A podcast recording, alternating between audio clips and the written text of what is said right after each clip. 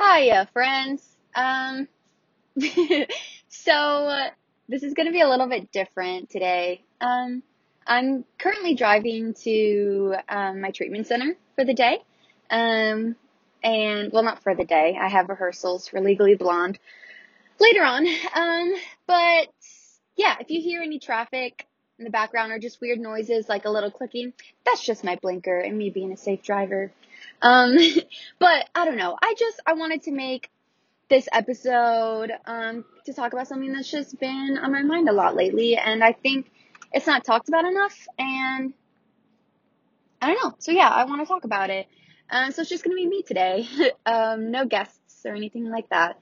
Um, but I want to talk about like the whole process of, you've been going to therapy for X amount of time. You've been working on yourself for X amount of time and your mental health and like maybe healing from trauma or just like learning to live more authentically and learning to practice vulnerability and just all of the good, good things.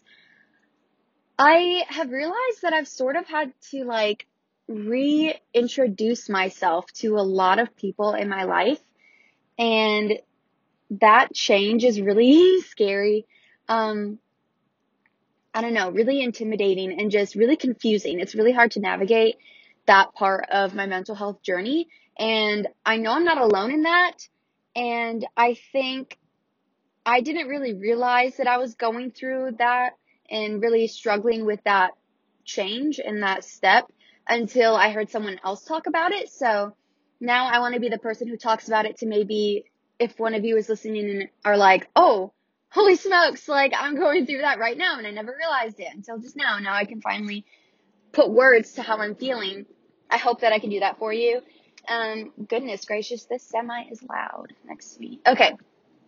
But anyway, um, yes, the whole like reintroducing process, I think it can be really intimidating, and it can feel like it can bring on a lot of self-doubt and guilt and like self-judgment. I know for me, it brought on a lot of feelings of like feeling like I'm a hypocrite or something, because I learned that I can live authentically as me while choosing to only show parts of that authentic me to certain people, and that that doesn't make me a hypocrite. It just makes me wise in who I allow to have access to me. And the people who have more access to me get to see a little bit more of the authentic sides of me. Whereas someone who I don't want to have as much access to me, they might only see, you know, two or one or two parts of my personality that I feel comfortable showing and sharing with them. And that's not a bad thing.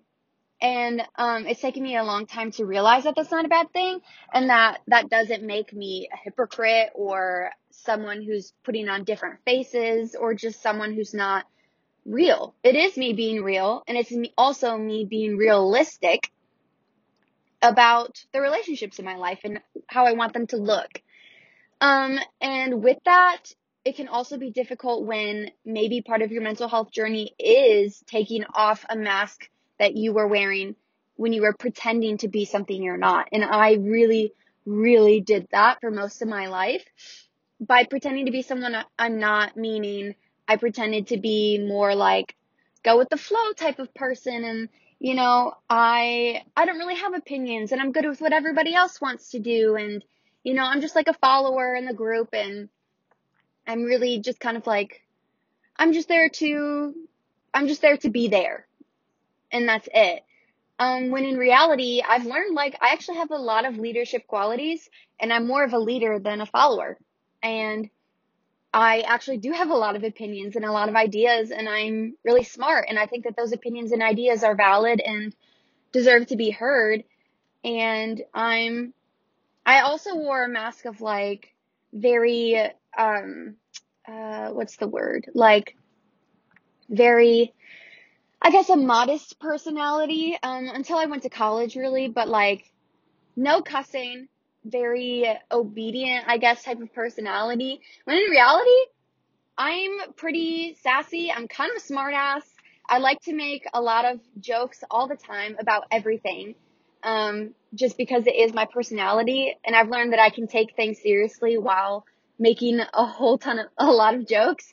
Um, I do cuss, I swear a decent amount around the people it's appropriate to do that with. Um, and I, I don't know, I'm just a little bit more out there, and I have this angsty side of me that I always judged and was like, oh, that's just my depression and my anxiety. Like, that's the part of me that isn't approachable and isn't fun or whatever. But the angsty part of me is actually really fun, and she's really out there, and she's edgy, and I like her. And I've learned that a lot of people don't know her, and a lot of people um, were kind of shocked when I started to show that side of me, and I got embarrassed easily, and I started to regret and wish that I wasn't living authentically, because honestly, it's true that when you wear certain masks for such a long time, and when people only know you as the masks you wear, when you take them off, people are going to think that you're not being genuine to who you are, and that you're not being authentic, and that you're not the person they know. And that last one is true. You're not the person they know, because they didn't know the real you. And now that you're introducing the real you, it can be kind of shocking and like new and a lot to take in for all of your friends and family or whoever. And I think that that's valid. And I think that your friends and family and whoever you choose to share your real you with deserve to be validated in that transition of like, hey, I know you're used to all these X number of masks that you've seen me wear. And I know that you think that this is the real me, but it's not. In fact, this is the real me. X, X, X, and X are the real me. And I know it's a sudden change. Um, and I hope that you can get to know the real me more. And I think it's important to have that conversation with those that you wish to have it with, um, because, I mean, they deserve to know the real you if they're that important to you, and you deserve to receive the validation and support and encouragement to continue to be be the real you. So, um, yeah, I don't know. I hope that all of that makes sense, and I'm not just rambling, and all of y'all are like, what is she going on about? Um, but yeah, I don't know. It's just, it's a very strange process to start to reintroduce yourself as the real you to your loved ones, your friends and your family, even your spouse or your boyfriend and girlfriend, your partner. Like, you know, my past relationships, the person that they fell in love with is not the person I am anymore. And I think that that's so weird. I mean, some of the parts, yeah, are still true. Like, I'm still really kind, and I'm still really empathetic, and I'm still, um, you know, understanding, and I'm still a good listener, and I'm still fun, and I'm still adventurous and stuff like that. Sure, those things were authentic, but there's so many parts that weren't really me, and my past relationships, they fell in love with a person who I'm really not, and sometimes that does make me sad, and I wish that they could meet and could have fallen in love with the person I am now, because I like the person I am now more than who I was, but I needed to experience that in the past in order to grow and be better and actually be who I am now. Um, and it's just, it just happened the way it happened, and it's how it is. And I don't know. I just wanted to talk to you guys about that for a little bit. Um, Super short episode.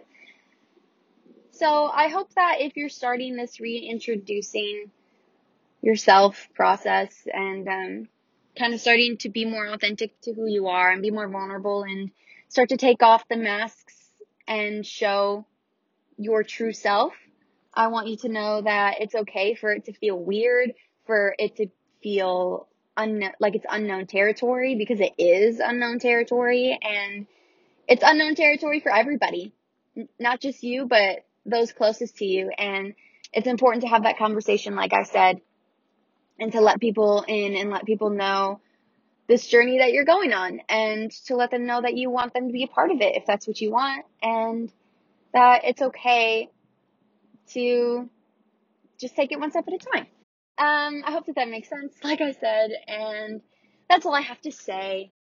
I wish you all the best on this journey if you are starting to reintroduce yourself, and I wish you all the best in your mental health journey and wherever you are in that path. And yes, I will see you all next episode.